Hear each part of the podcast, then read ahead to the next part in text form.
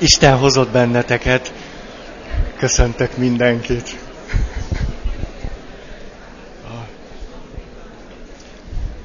Elkezdtünk egy újabb 7, 8, 9 pontot, 9, 9 pontot.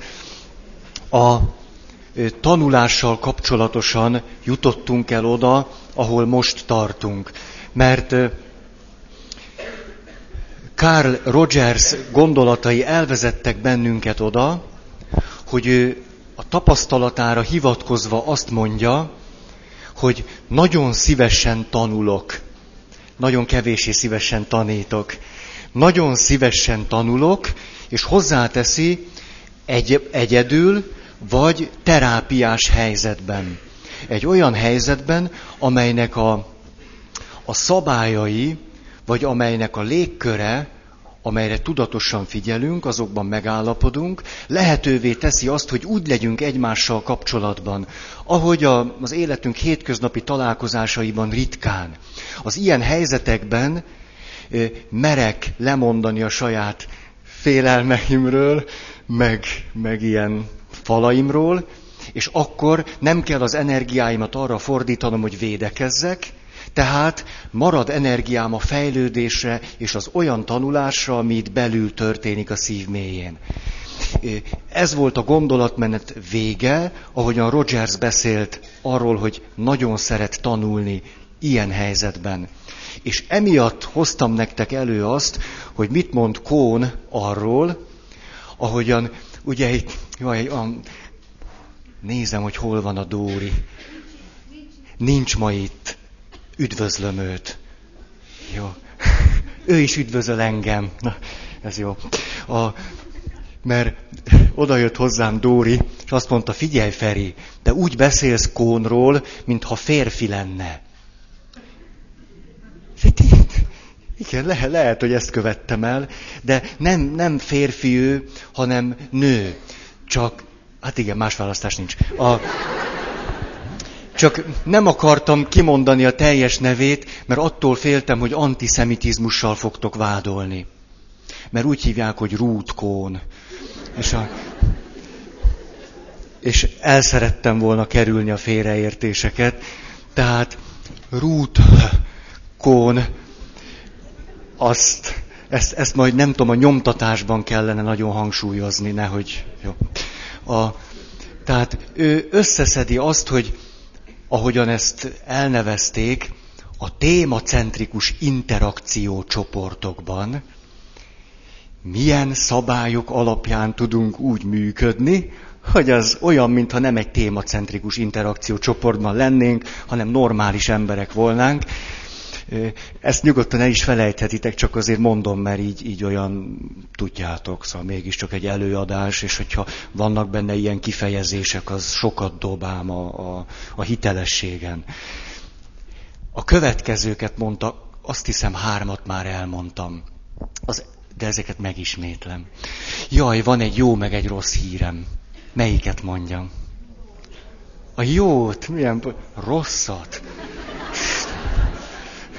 Ha rátok hallgatnék, akkor nem tudnék megszólalni se, mert nem bírjátok eldönteni. A, akkor mondom először a jót. Vagy ne? De mondom a jót. Egyetlen fölolvasás sem lesz máma. Ó, jó, látom, valaki ennek örül. A rossz hír, hogy akkor engemet kell hallgatni. Ezt viszont kikerülhetetlen akkor. Az első, légy önmagad főnöke. Ez volt az első szabály, hogy tudatosítsam magamban azt, hogy engedélyt adhatok magamnak egy kapcsolatomban, egy találkozásomban, hogy kifejezzem, ez most nekem jó, vagy nem jó, van egy érzésem, van egy kívánságom, van egy félelmem, vagy akármi. Engedélyezhetem magamnak azt, mondhatom azt magamnak, hogy Feri, tedd ezt nyugodtan, vagy ezt ne tedd de hogy nehogy abban legyek, hogy itt megy egy folyamat, ami rajtam hatalmat gyakorol, és én már is a fogaskerekek között vagyok.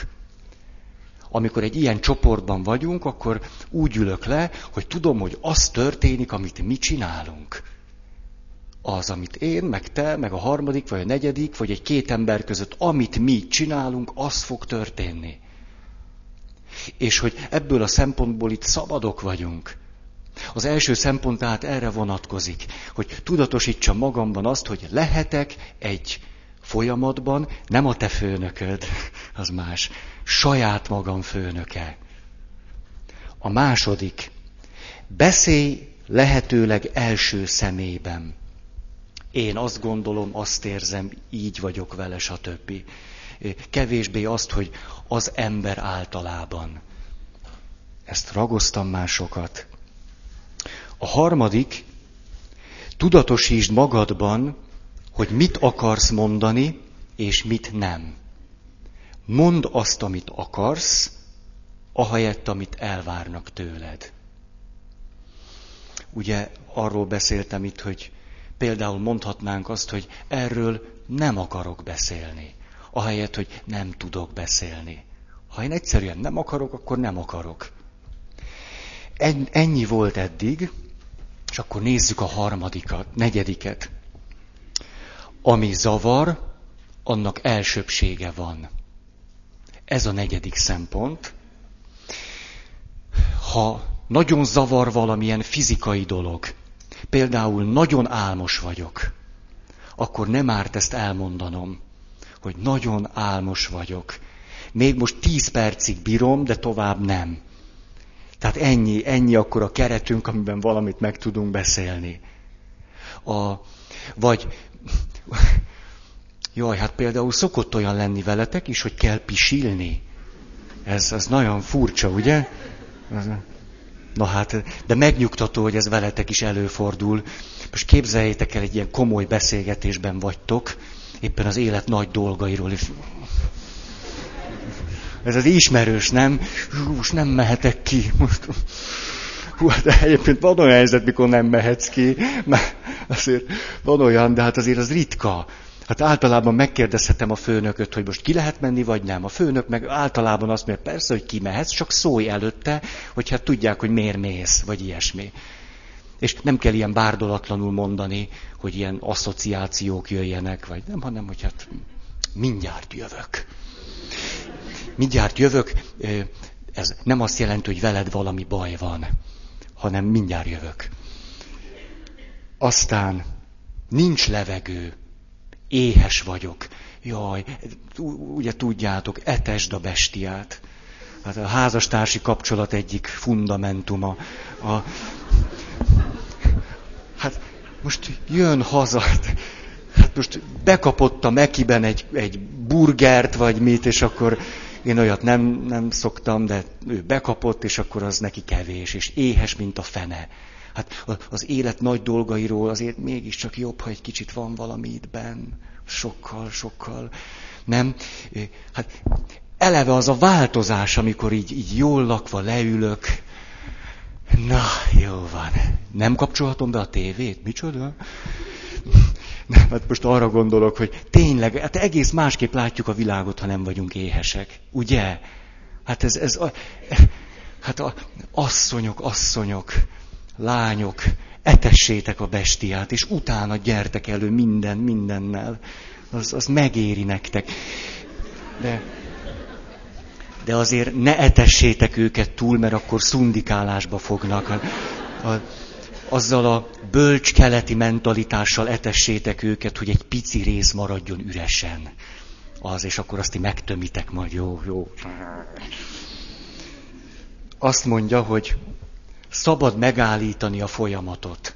Ezt annyi félelem van bennünk, nem merünk megállni. Nem merünk megállni, és azt mondani, hogy, hogy na, na most jöttem zavarba. Vagy na most erre nem, e, ezt nem is tudom. Vagy, vagy hű, hű, például azt az egyszerű dolgot kimondani, hogy te ne ha, ne, ne, ne.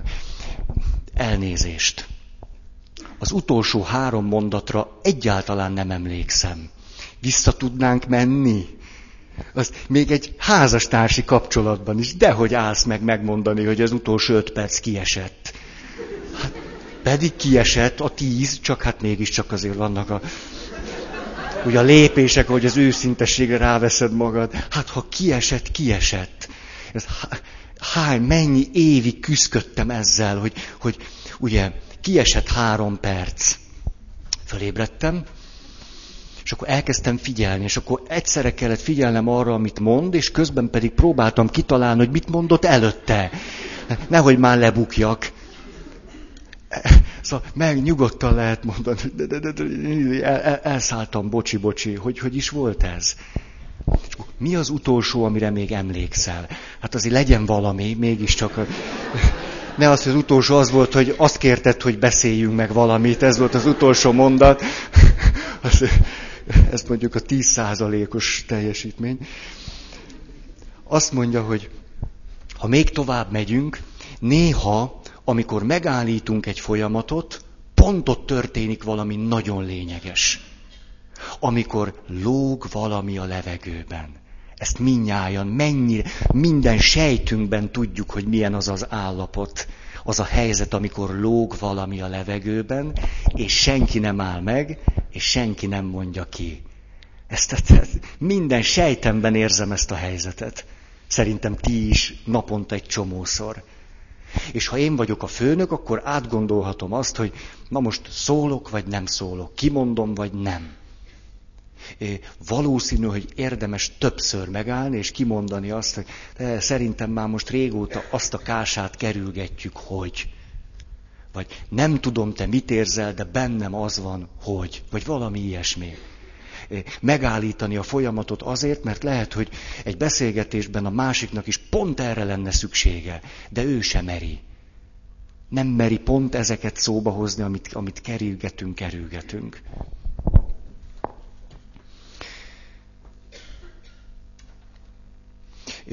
ha megállok és szóba hozok valamit, azért az ne legyen minősítés. Tudjátok ezt, hogy, hogy ha, úgy látom, nem figyelsz rám. Nem is ennél van még rosszabb. Ha, látom, nem érdekel, amit mondok. Ugye, hát akkor ezt lehet másképpen is. Tehát mondhatom azt, hogy, hogy, hogy az a benyomásom rólad, hogy az utolsó néhány perc kiesett neked. Jól látom. És akkor a másik megnyugszik, Istenem, hát már és akkor mondhatja, hogy jaj, jaj, jaj, kiesett, hol is voltunk. Tehát az, hogy megállítom a folyamatot és kimondok valamit, az továbbra sem azt jelenti, hogy lenyomlak téged. Ennek az állítsuk meg a folyamatot dolognak én például egy nagy barátságot is köszönhetek. Azért, mert ahogy jegyes oktatás, vagy mi ez, ilyen jegyesekkel való találkozásban vagyok, akkor ott mindig szoktam mondani a legelső alkalommal, ha csak el nem felejtem, amit el szoktam felejteni, hogy elsőbsége van az aktualitásoknak. Ha valami élesen jön, és akkor álljunk meg. Én lehet, hogy elképzeltem valami zseniális ívét a házasságra való fölkészítésnek, mert el szoktam képzelni, ilyen gyönyörű ívet, és akkor a legjobban akkor járunk, ha minél előbb ezt hagyjuk a fenébe. És akkor jön valaki valami élő, eleven dologgal. És akkor azzal lehet foglalkozni. És azért köszönhetek egy barátságot ennek, mert még a Terézvárosban voltam, és egy nagyon kedves jegyes pár járt hozzám, és szépen haladtunk az általam fölvázolt íven, ugye? Tehát jó lassan. És akkor, ahogy megyek, Egyszer csak látom, bekanyarodok a Pető Sándor utca, Nagymező utca sarkán, és látom, hogy az én kedves jegyes párom az ajtó előtt veszekszik egymással. De ez, hogy veszekszik, ez nagyon-nagyon finom kifejezés, mert, mert ha nem lett volna leláncolva a, az a virág ágyás ott, akkor lehet, hogy az is repült volna. Tehát ilyen Hú, szóval jó, jó, forró volt ott a levegő. És de ugye nem bírtam nem észrevenni. Ők meg, mikor úgy rájuk köszöntem két ordítás között, akkor nem bírtak már úgy csinálni, hogy nem így csináltak az előbb. Tehát ez egy ilyen sakmat helyzet volt, és, és akkor fölmegyünk szépen, ugye persze azt hogy jó, hát nem, tudtam, hogy mit kell csinálni, de hát mindegy, fölmentünk, azért az ment, és akkor leültünk, és ugye óvatosan megjegyeztem, hogy tehát, vagy ti, vagy nem tudom mi, hogy most mi lenne, hogyha ha esetleg nem, nem a, a múltbéli traumáinkról beszélgetnénk, hanem esetleg most, ami itt volt, ne, nem-e lehetne. És akkor, hogy, hogy mert ne, nem tudom, még a fülemben cseng az ordításotok, és hogy hát nem -e lehetne esetleg most erről az aktuális dologról. És akkor persze ilyenkor, és ezt ezzel nagyon együtt tudok érezni, kínok, kínjat. Hát nem lehet, nem lehet, de nem merik mondani. Na, akkor mondták, hogy lehet. És a, ugye annyira empatikusan néztem rájuk, hogy nem bírtak mást mondani. És abból az alkalomból lett egy nagyon-nagyon jó alkalom. Egy eszméletlen jó alkalom volt nekem, hát nekik nem annyira, de, a, de nekik is jó volt. Mindig, mikor beszélgettünk, akkor azt mondják, hogy, hogy számukra a mi barátságunknak ez a kezdőpontja. Amikor ők ordítva veszekedtek, és akkor megálltunk, és szóba hoztuk azt, hogy na mi is történt. Ezek varázsos pillanatok. Igen. Tehát ami zavar, annak elsőbsége van. Ötös. Kinek kell adnom a lapokat?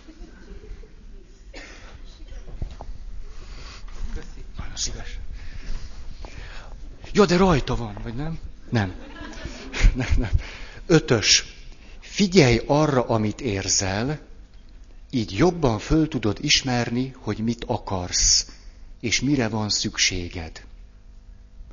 Elmondom még egyszer, figyelj arra, amit érzel, így jobban föl tudod ismerni, hogy mit akarsz, és mire van szükséged.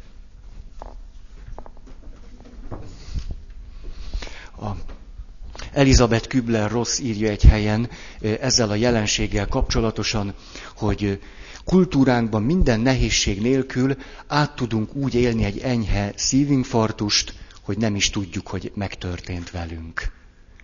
Ez körülbelül jó látlelete annak, hogy hogyan vagyunk képesek egyáltalán nem tudomásul venni, nem hogy az érzéseinket vagy az érzelmeinket, hanem azt, amikor totálisan kikészültünk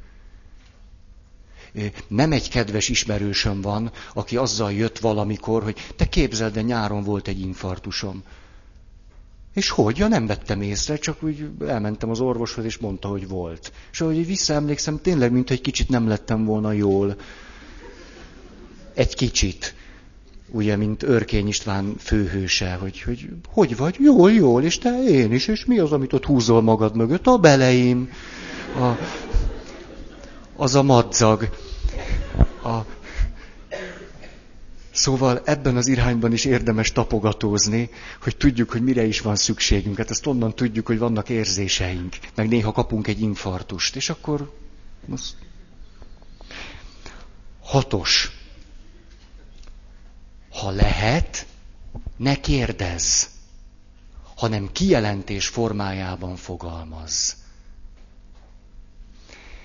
Azért, mert a véleményünket gyakran öntjünk kérdés formájába.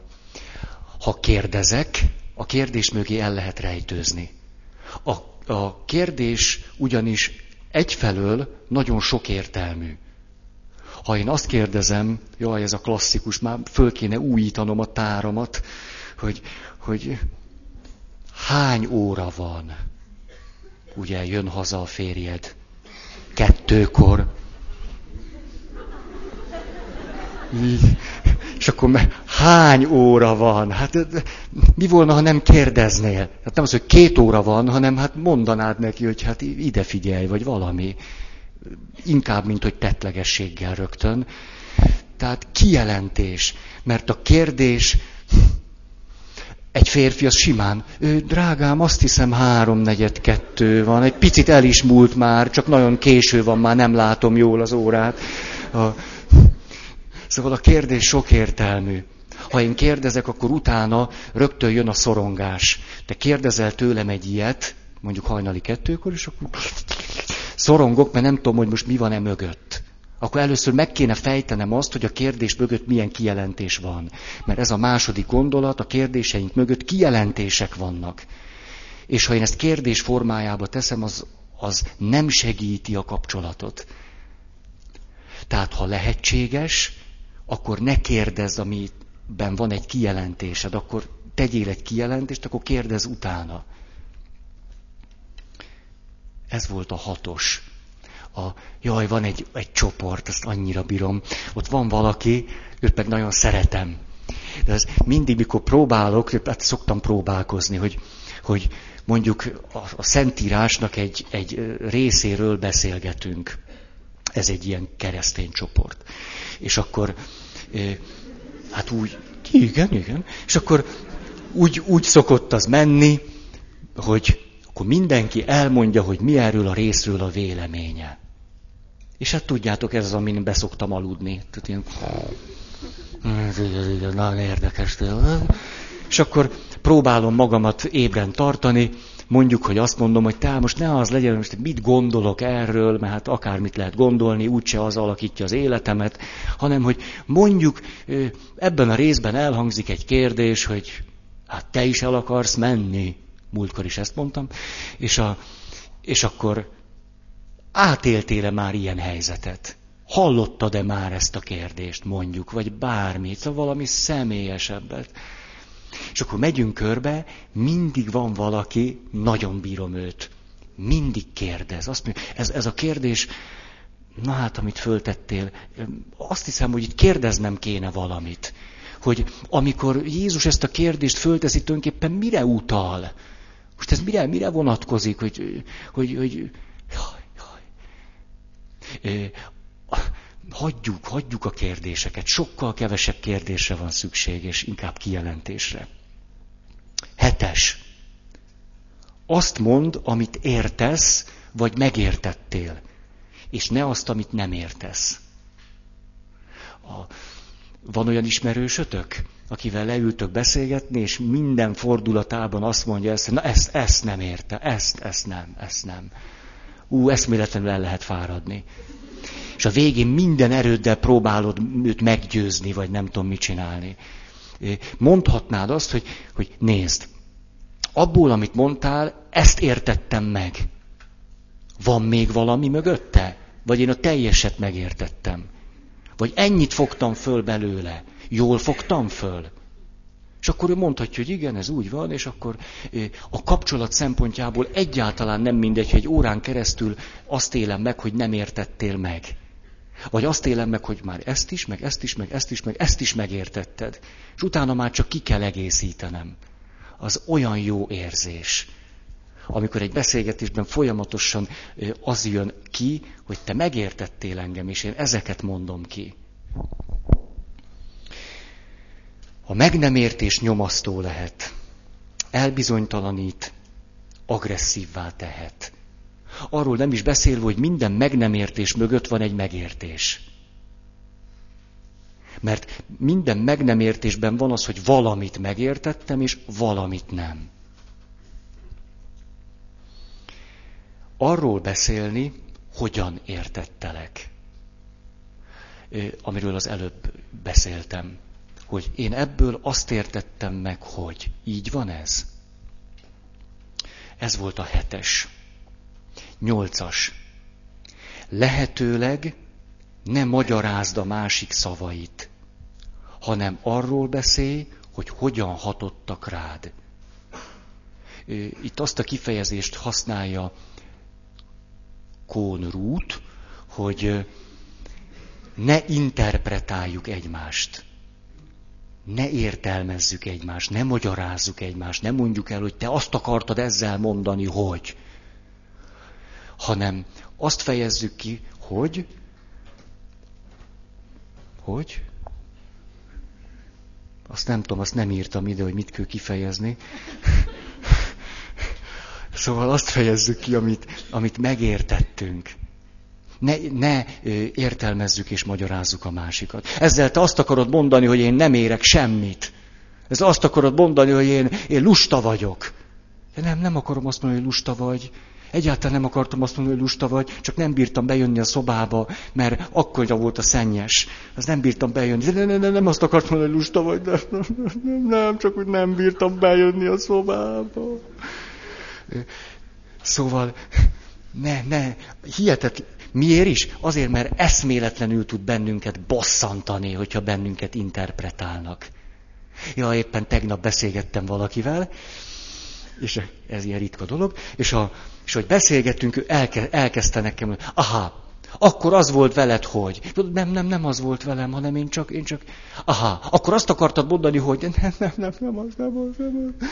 És akkor végén mondott egy szót, amiben belebírtam kapaszkodni. Igen, igen, az, az, az, álljunk meg, az, az, az, volt, az vagyok én, az vagyok én, összes többit te mondtad. Nem, nem, nem. A... Oké. Okay. Úgyse bírnék többet mondani róla, úgyhogy... Ha a másikat állandóan magyarázzuk és értelmezzük, interpretálunk, azt valójában mi mondjuk és nem ő. Ugye ezért, ha én azt mondom, hogy, hogy én azt értettem meg a szavaidból, hogy, akkor nem interpretáltam őt, hanem a saját megértésemről beszéltem.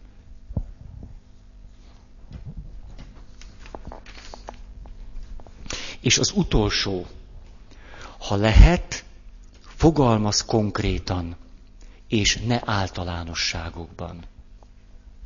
A konkrét, konkrétság az, az alap-alap helyzet, hogy, hogy konkrétan fogalmazzunk.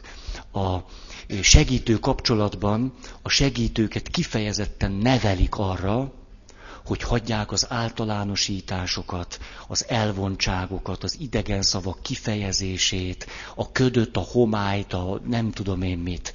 Ilyen nagyon egyszerű mondatokat, egyszerű szavakat. A, ha én mindenkiről beszélek, meg az emberről beszélek, akkor igazából, mintha senkiről se beszélnék, se rólad, se rólam, se rólunk, hanem csak úgy. Ez volt a kilences. Ezt gyorsan elintéztem.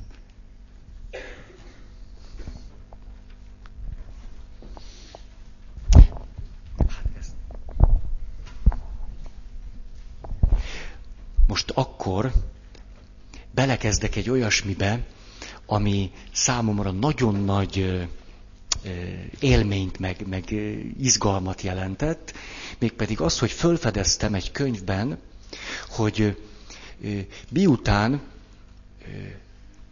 Rogersnek a, a működés módját 80 évig élt, és 80 évesen is teljesen aktív volt, meg friss, ahogy egy 80 éves aktív, meg friss lehet, ezért nagyon sokat elemezték azt, rengeteg videófelvétel is van, ahogyan ő beszélget kliensekkel. Magyarországon is volt többször, és itt is készült róla videófelvétel. Állítólag az egyik csúcs volt, ahogy, ahogy a, a dobogon sok száz ember előtt elkezdett beszélgetni valakivel.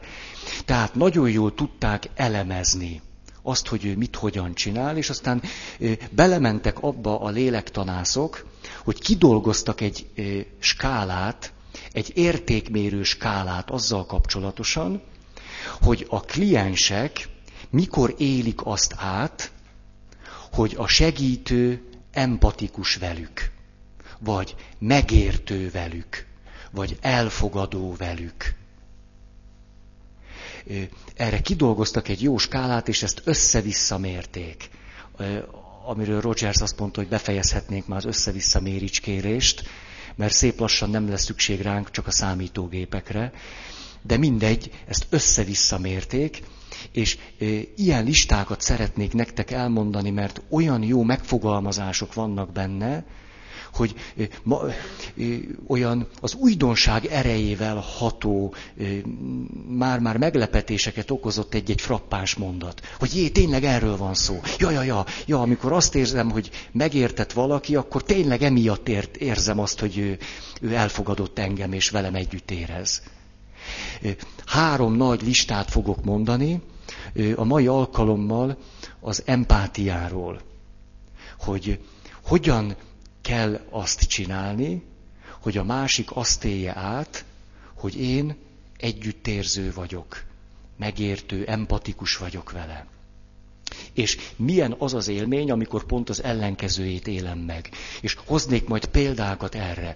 Ugye azért kulcsfogalmak számunkra az együttérzés, az empátia, a megértés, az elfogadás és a többi, mert az derült ki néhány alkalommal ezelőtt már, hogy amennyiben egy ilyen kapcsolatban tudunk lenni, akkor az teret enged nekünk a fejlődésre. Arra, hogy személyesek lehessünk, mert ha te elfogadsz engem, én magamat is el tudom fogadni. Tehát ezért olyan nagyon rendkívüli ez, és akkor ezt mondom. Először egy, egy példát, egy nagyon rövid néhány mondatot, hogy mit mond egy kliens, és utána néhány választ a segítő részéről. Ugye most mondhatjátok azt, hogy de hát hova kerültünk, hogy ilyen kliens, meg segítő, meg nem tudom én mi. Ebben nagyon igazatok volna, hogyha azt mondjátok, hogy ez furcsa, hogy erről beszélek, de talán emlékeztek, hogy múltkor szóltam két mondatot erről, hogy a, az ilyen helyzetben olyan sok minden kristályosodott ki, aminek a tapasztalata, ami hétköznapi viszonyaink szempontjából is nagyon hasznos lehet és használható. Rogers is azt mondja ebben a Valakivé válni című könyvében, hogy az a tapasztalata, hogy miközben a természettudománynak az eredményeit szinte napra készen azonnal használják a hétköznapi iparban, gazdaságban, kereskedelemben, a hétköznapi életünkben valamit fölfedeznek, és rögtön már termelik, és kitalálják, hogy mire lehet használni, és már meg is vetted. A társadalomtudományok fölismerései azonban, ezt mondja Rogers, néha emberöltők után válnak közkincsé. Ezekben a meghatározott viszonyokban már régen tudja egy kis csoport, vagy tudják pszichológusok, vagy papok, vagy gyógypedagógusok, vagy tanárok, Régen tudják. És közben mi, akik meg a hétköznapi életünket éljük, még mindig nem tudjuk, nem, hogy használni. Azt meg pláne nem tudjuk. Közben ezek a kincsek már megvannak, régen kidolgozták őket, csak nem megy át a hétköznapi gyakorlatba. Ezért van az, hogy, hogy ezeket a, az analógiákat hozom nagyon gyakran, ami látszólag nem ránk vonatkozik. Valójában azonban ezek nagyszerű, nagyszerű eredmények már, és csak használni kell őket. Ez tehát a, az empátia kutatásról egy, egy ilyen rövid kis lista. Azt mondja a kliens. Tudja, nem elég, hogy beteg vagyok, még akkor ez is hozzájön. Az a férfi, akivel most van kapcsolatom, hát, az akarom mondani, hát még érzékenyebb, mint én. És még nekem is, nekem őt kell támogatnom. Hát pillanatnyilag az az érzésem, hogy hát valahogy szóval egyszerűen elegem van az egészből. Mondjuk ezt mondja egy kliens, vagy bárki. A következő mondatok születhetnek, nullától 12 pontig osztályozták a, a mondatokat, amelyek erre jöhetnek. Abból a szempontból nulla az, ami az empátia nulla. 12, ahol van empátia arra, amire igazán kellene, hogy vonatkozzon az együttérzés. Tehát ez a mondat, gyorsan elmondom, nem elég, hogy beteg vagyok, még akkor ez is hozzájön, az a férfi, akivel most kapcsolatom van, hát akarom mondani, még érzékenyebb, mint én, és még őt is nekem kell támogatnom. Hát pillanatnyilag valahogy, hát szóval egyszerűen elegem van az egészből. Erre te a következőt mondod. Te, te vagy a segítő. Hát jobban össze kellene szedned magad. Igen, Zsófi mondja nulla. Igen, most ilyen nulla pontos eredményt azért szoktunk elérni, nem is ritkán. Mielőtt egy kicsit fölül értékelnénk magunkat. Mikor mit tudom, mi nincs időm rád, vagy azt se tudom, mit kezdjek ezzel a mondatoddal, vagy zavarsz, vagy valami. Vagy jaj, hát a mi, a, a mi keresztény nulla pontos válaszunk, azt tudjátok, hogy hangzik? Hogy az, az kimondta. Jaj, igen, nulla pont, nagyszerű. A, az, mi a keresztény nulla pontos válaszunk az úgy hangzik, hogy azt hiszem többet kellene imádkoznod.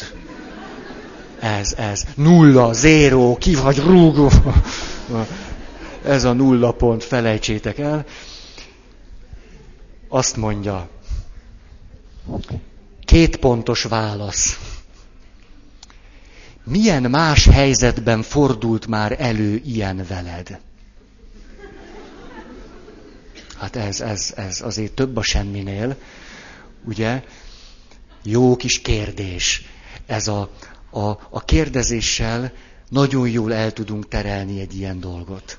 Nagyon, nagyon, az annyira jó. Szoktam jegyzőkönyveket olvasni. Jaj, ez zseniális, olyan jók vannak benne, a sajátomat is szoktam így. Nagyon, amikor leírom, akkor látszik csak, hogy mekkora marhaságokat mondtam.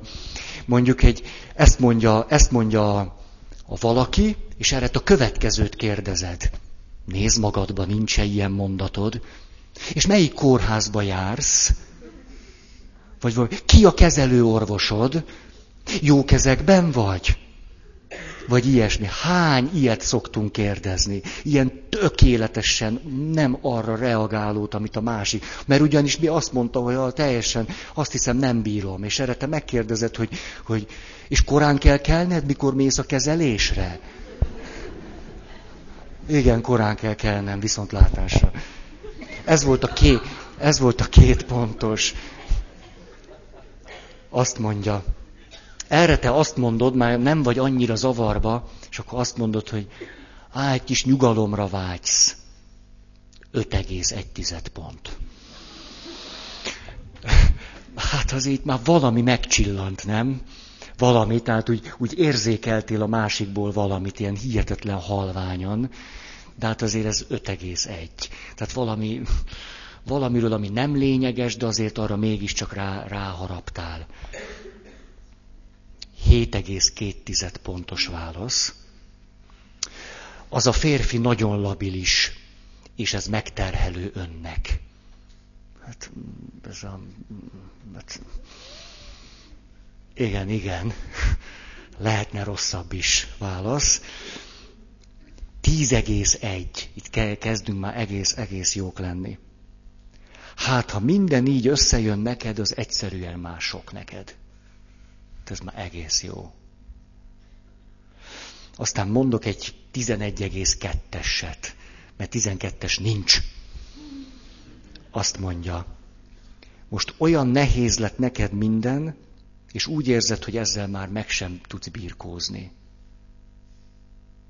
Ez egy 11,2.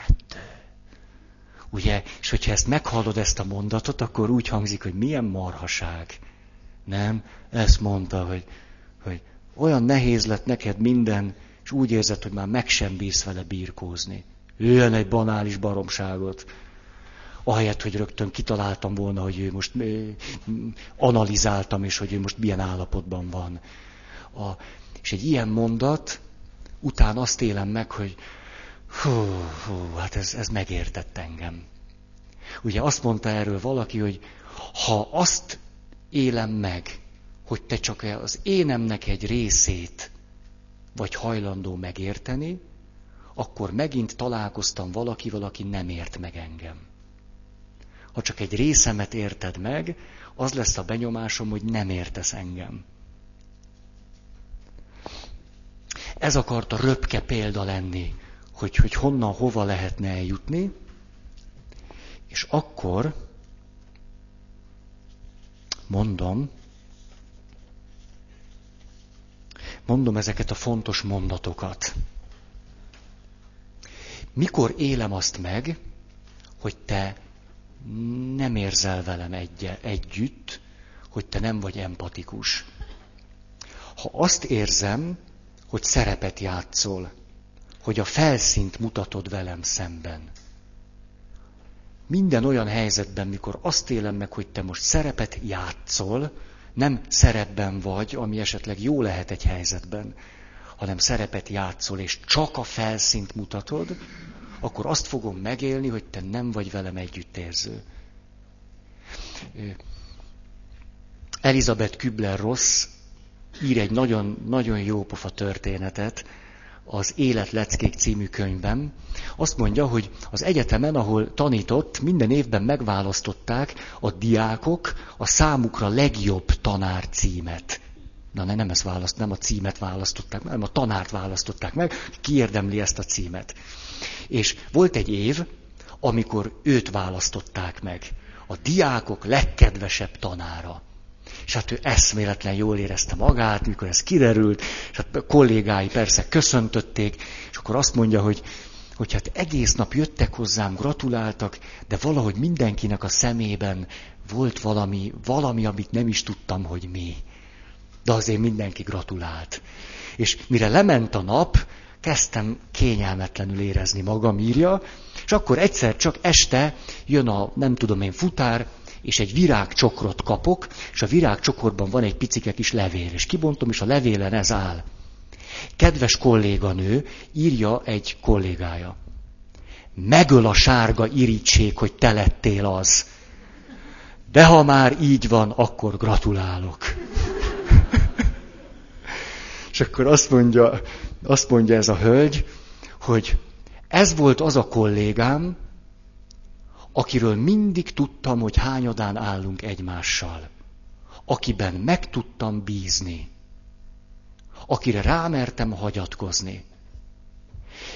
Erre volt szükségem, hogy legyen valaki, aki azt mondja, megöl a sárga irítség. De azért gratulálok, mert azért ez klassz. De azért megöl a sárga irítség. Rogers erre azt mondja, éveken keresztül azon küzdöttem, hogy szeretnék megbízható lenni. Ezért elmentem abba az irányba, hogy próbáltam azt a szerepet játszani, hogy megbízható vagyok. Ezért akikkel találkoztam, egyre inkább azt élték meg, hogy nem vagyok megbízható. Akkor rájöttem arra, hogy akkor leszek megbízható, hogyha a másik mindig tudja, hogy bennem mi játszódik le. Ha hajlandó vagyok közölni magamat vele, akkor ő azt fogja megélni, hogy bennem meg lehet bízni.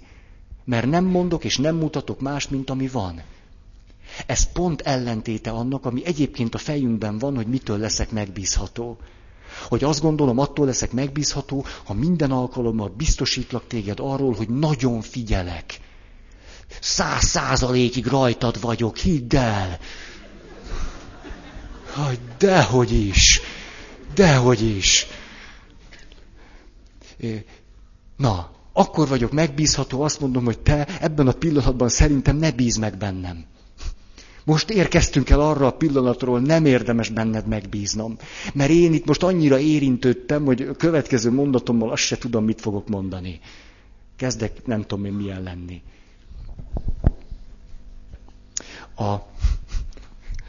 Egyszer beszélgettünk fiatalokkal, és kérdeztem azt, hogy mit csinálnak ők abban a helyzetben, amikor beállunk a busz megállóba, villamos hévmegálló, és ott áll mellettünk néhány méterre egy ismerős. Ez egy ismerős helyzet. Mit csinálsz? Ez, ezen játszottunk. Mit, mi, mi van ilyenkor? És valaki azt mondta, és hát ettől fölszabadultam, érdemes busszal utazni, meg minden. Következőt mondta, én oda nem megyek. Utána folytatta, hát mert nem érdekel a véleménye az életről. Így ennyi. Hát, ez, hát ezzel szívesen állok egy busz megállóba. Ez nagyon felszabadító. Hát most három perc alatt, míg várom a hatos villamost, most megbeszéljük, hogy, vagy mi. Az olyan jó, tudjátok, már kaptam tőletek ilyet, mikor, mert hogy minden évben legalább egyszer elmondom, hogy szerdán embermentes napot tartok, ugye a hátam közepében nem kívánom, hogy találkozzak veled, és akkor véletlenül összefutunk valahol. Ugye, és akkor, akkor valaki azt mondta nekem, á, Feri, szerda van, tudom, tudom, hello. Istenem, vannak ilyen empatikus pasik, mert ez pont egy férfi volt. Szóval, szóval hát ez egy jó mondat.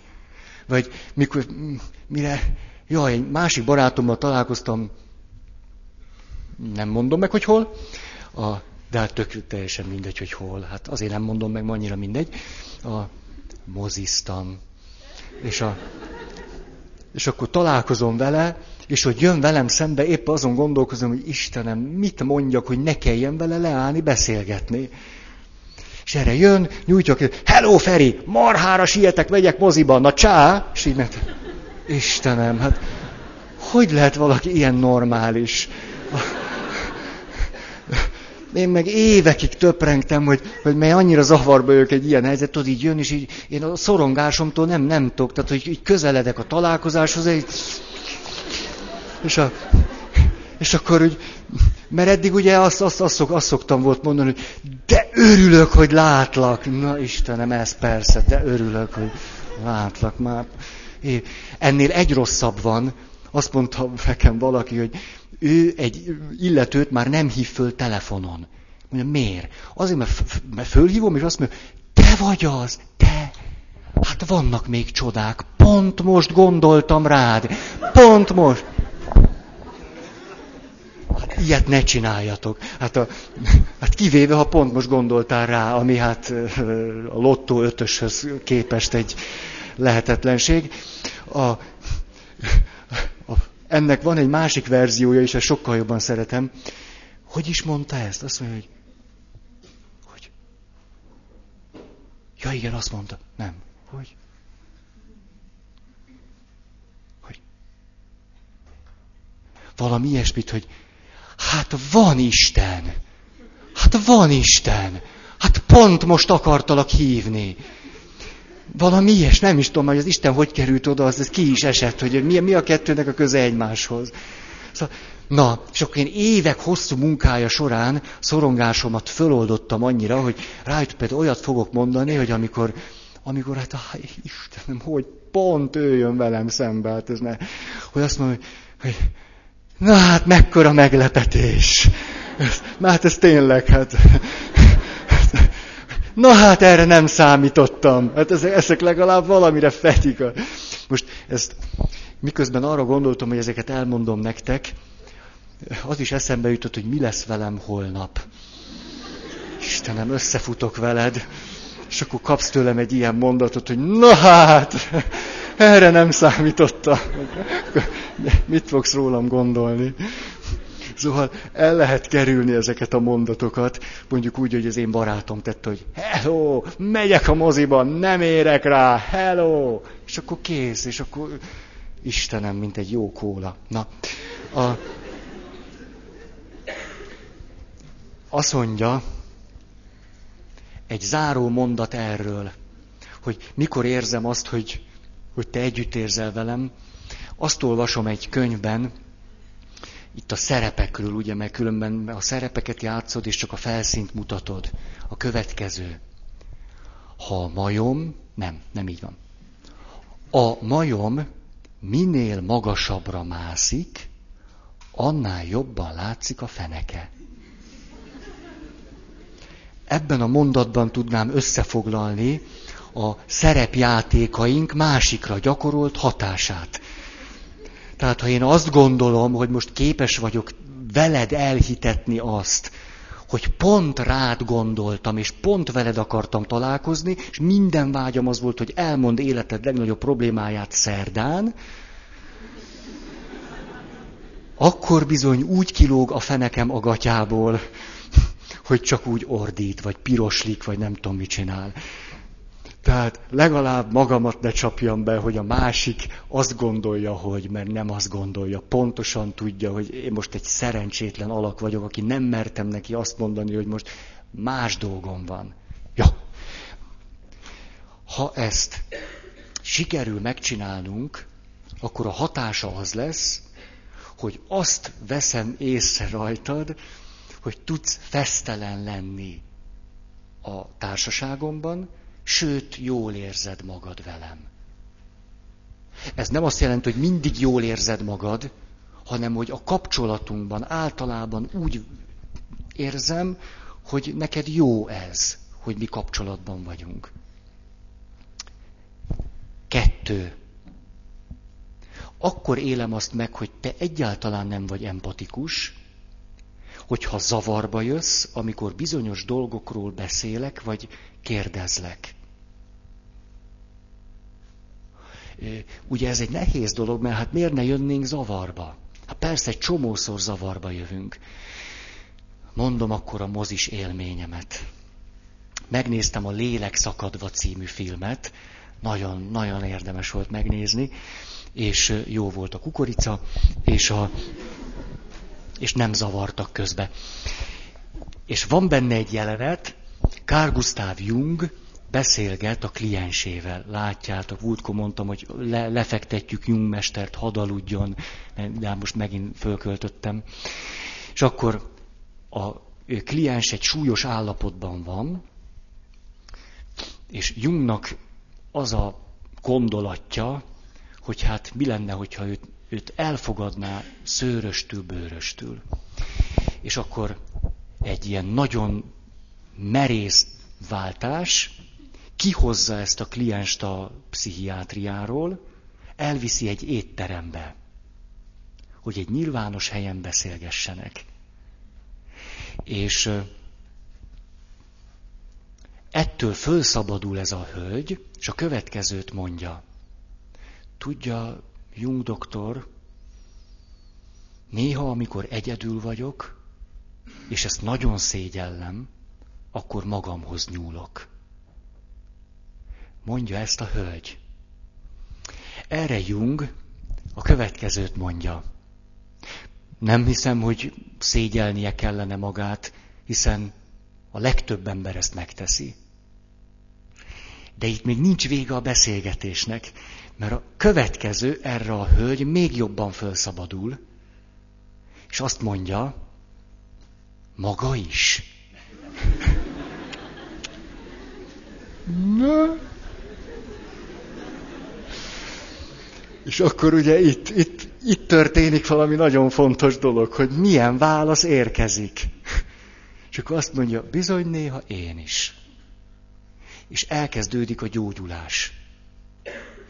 Ha bizonyos témákat tabu témává teszünk, ez lehet a szexualitás, lehet a vallás, lehet a, mit tudom én, a halál, hogy most vasárnap halottak napja. Ha, elmondom a magam kis beszédjét halottak napjáról, és azt találtam mondani, hogy amit nektek már mondtam, hogy a halál nem tabu téma, jó műsorokat lehet belőle csinálni, az, hogy én meghalok, meg te meghalsz, az tabu téma még mindig. És erről beszéltem. És akkor utána, mise után, tudjátok, kezet fogok mindenkivel, és jött ki valaki, és azt mondja, hogy Hát, kedves atya, mm, bizarr volt ez a beszéd. Nem tudom, hogy mit értett ez alatt, mert el is ment rögtön. Hogyha ha adott esetben a megfelelő pontokon, ahol ez szükséges volna, nem teszünk erőfeszítéseket, hogy bizonyos dolgokról akarjunk és merjünk beszélni, akkor ez, bár nem akarjuk, hogy ez legyen a következménye, de mégis az lesz a következménye, hogy épülnek a falak. És azt élem meg, hogy te nem vagy velem együttérző, nem vagy empatikus, amikor ilyen módon elrejted magad. A, ez a ilyen segítő helyzetben egy külön, külön nagy, nagy tréning meg lecke hogy rájöjjek arra, hogy melyek azok a témák, amelyekről nem szívesen beszélek én. Mert azok a neurologikus pontok neked, a kapcsolatunkban. Te lehet, hogy akarsz róla beszélni, de én meg nem merek. Akkor hiába azt fogod átélni, hogy én falakat húztam, pedig egyszerűen csak gyönge vagyok. És ezeken dolgozni, ez alapvető követelmény egy pap számára.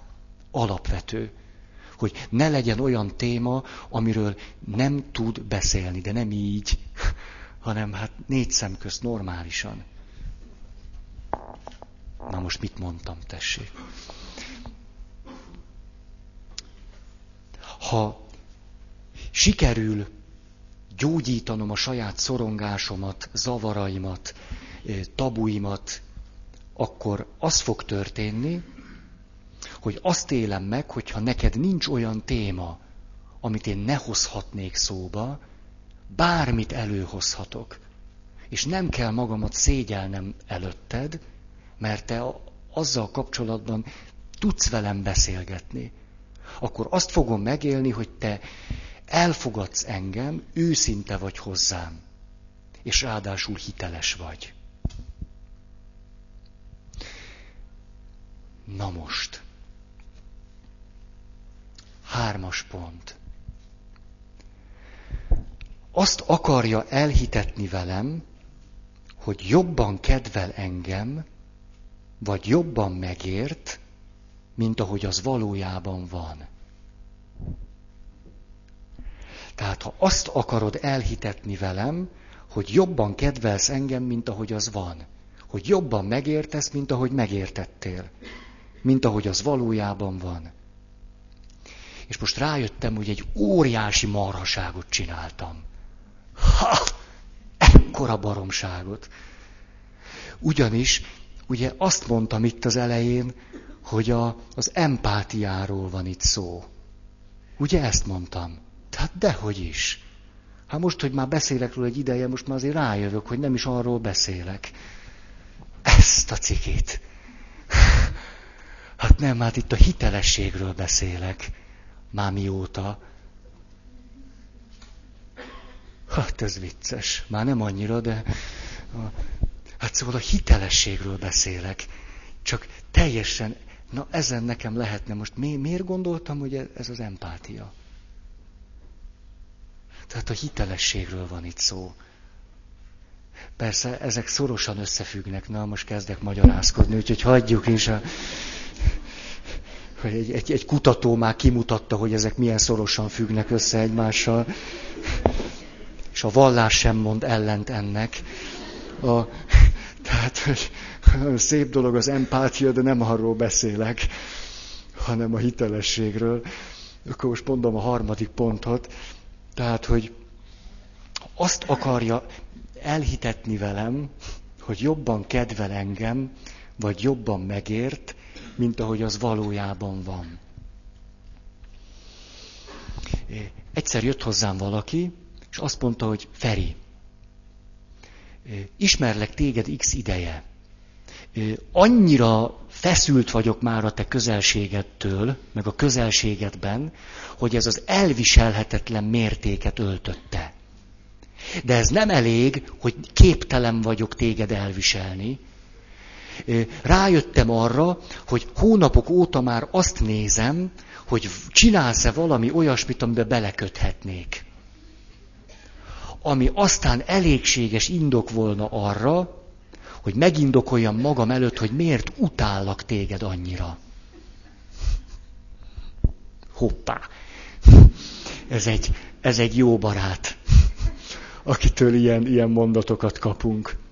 Hajlandó volt ezzel eljönni hozzám. Azt mondta, amikor rájöttem arra, hogy nem csak, hogy utállak, de annyira utállak, hogy hajlandó lennék még magamnak is hazudni azért, hogy továbbra is utálhassalak, akkor rájöttem, hogy ez nem mehet tovább.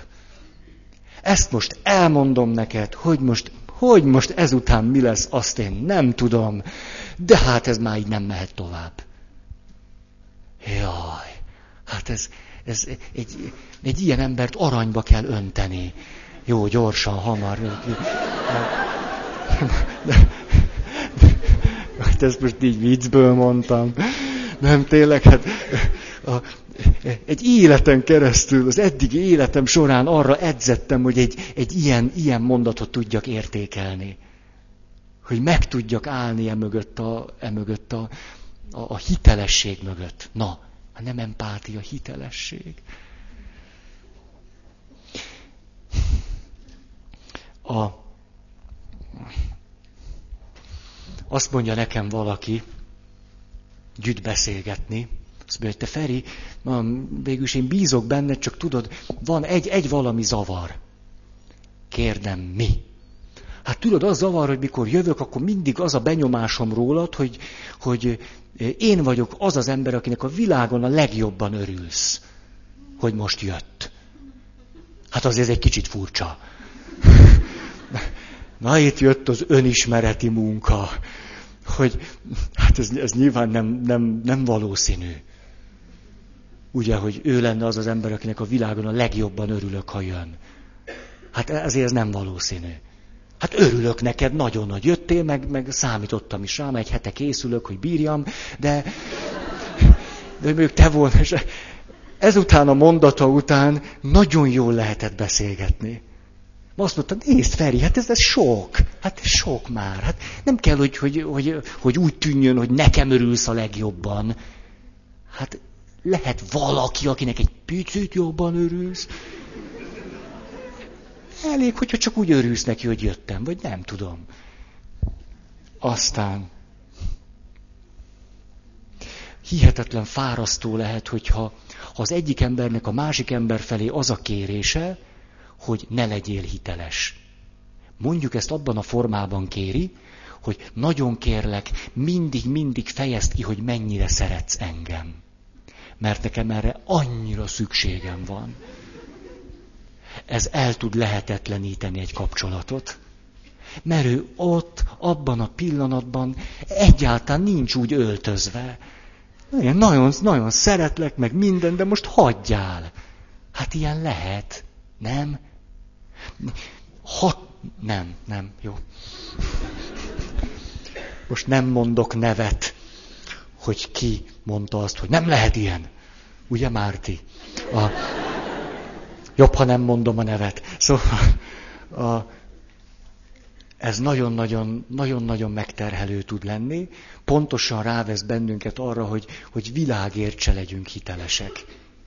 És utána mi, mi, mi a következő mondat? Tudjátok, a David Lang Tényleg szeretsz című munkáját ajánlom nagyon sokszor elolvasni. Hogy kérlek, kérlek, szeres nagyon, nagyon árva vagyok, nagyon szeres mindig, és fejezd ki, és mutasd, és, és akkor igen, tényleg szeretsz. Ugye ez egy olyan verem, amit rögtön magadnak megásol. Mert a következő pillanatban jön, jön, jön, mászik föl a kéte és a szorongás, hát ha mégse. És ez a kéte és a szorongás tökéletesen megalapozott. Mert mégse. Mégse. Mert úgy szeret egyébként, de ettől a helyzettől teljesen kipúcan ő is. Mikor, jaj, ez olyan jó, mikor mondjuk, mondjuk egy, egy valaki megengedi a házastársának, hogy ő, ő mondjuk elmehessen otthonról. Csak úgy. Hát persze. Majd megkérdezem a férjed. Ezért tudjuk adott esetben nagyon fölszabadultan érezni magunkat az ellenségeink társaságában. Mert azok azt adják, ami bennük van. És ez, ez kifejezetten meg tud bennünket nyugtatni.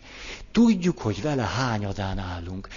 Ez is egy hitelesség, és önmagában ez a hitelesség egész, egész jól tud nekünk esni. Ez volt a harmadik pont.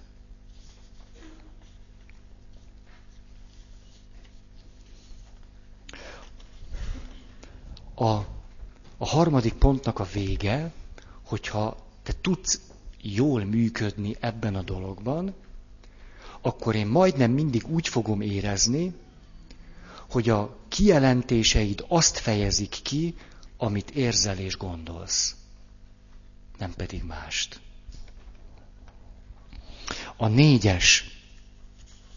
Néha egyáltalán nem érzi jól magát a bőrében, amikor velem van, de folytatjuk, és kívülről semmit sem lehet észrevenni rajtunk. Tehát néha egyáltalán nem érzi jól magát a bőrében, mikor együtt vagyunk. De azért folytatjuk, és kívülről semmit sem lehet észrevenni rajtunk. Mondta egy 30 éve házas asszony. Hm. A, nagyon sok házasság jár erre a rugóra.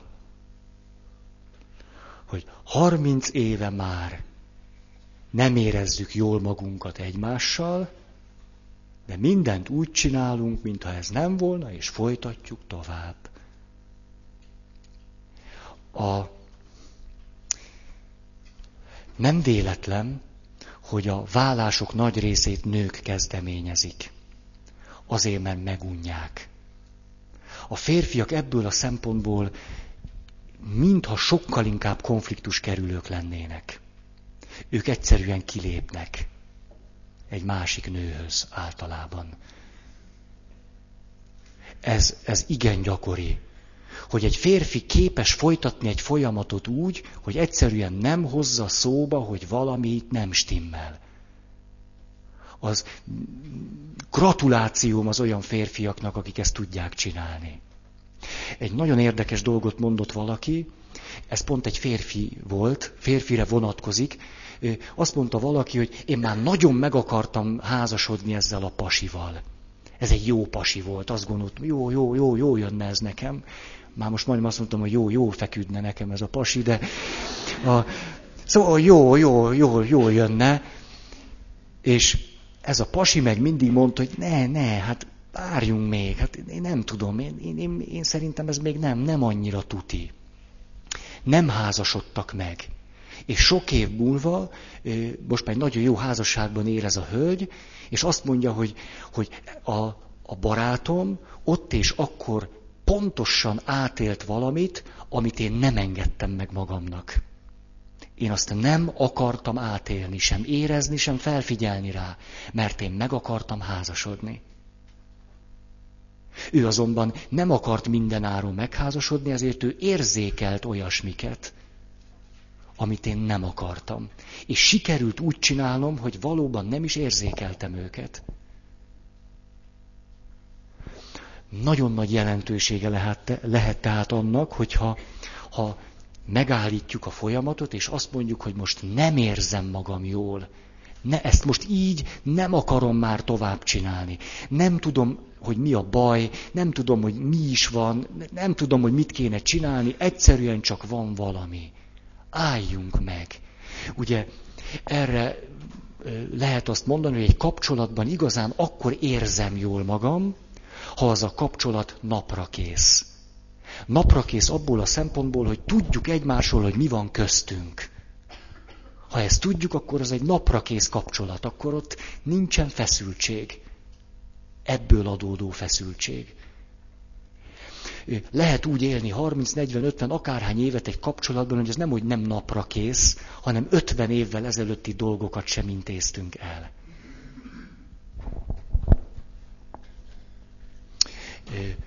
Persze ugye mindig kell, hogy legyen társ, aki hajlandó az én szavamat meghallani.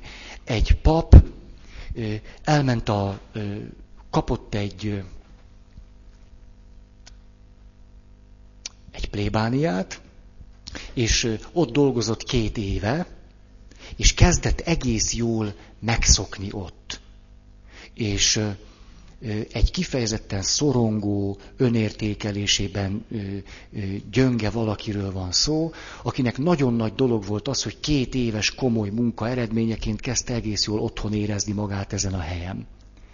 És akkor a püspök azt mondta, hogy akkor most téged tovább helyezlek egy másik helyre.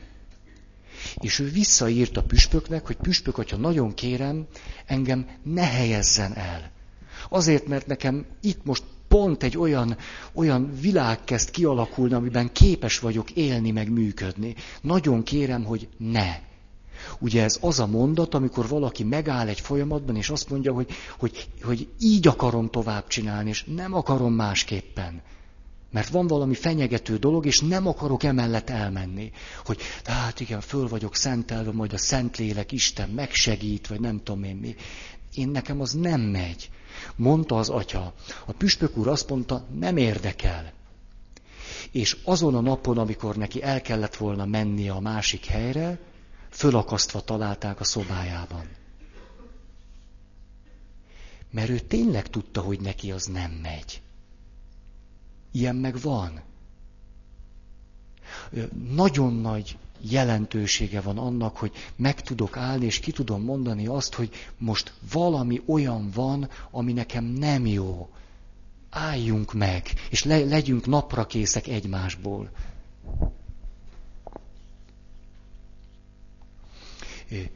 Lehetetlennek tartom, hogyha valakivel egy valamilyen, csak egy picit is szorosabb kapcsolatban vagyunk, akkor a kapcsolatban ne érkeznénk el egy olyan pontra, amikor már a kapcsolatról kell beszélni.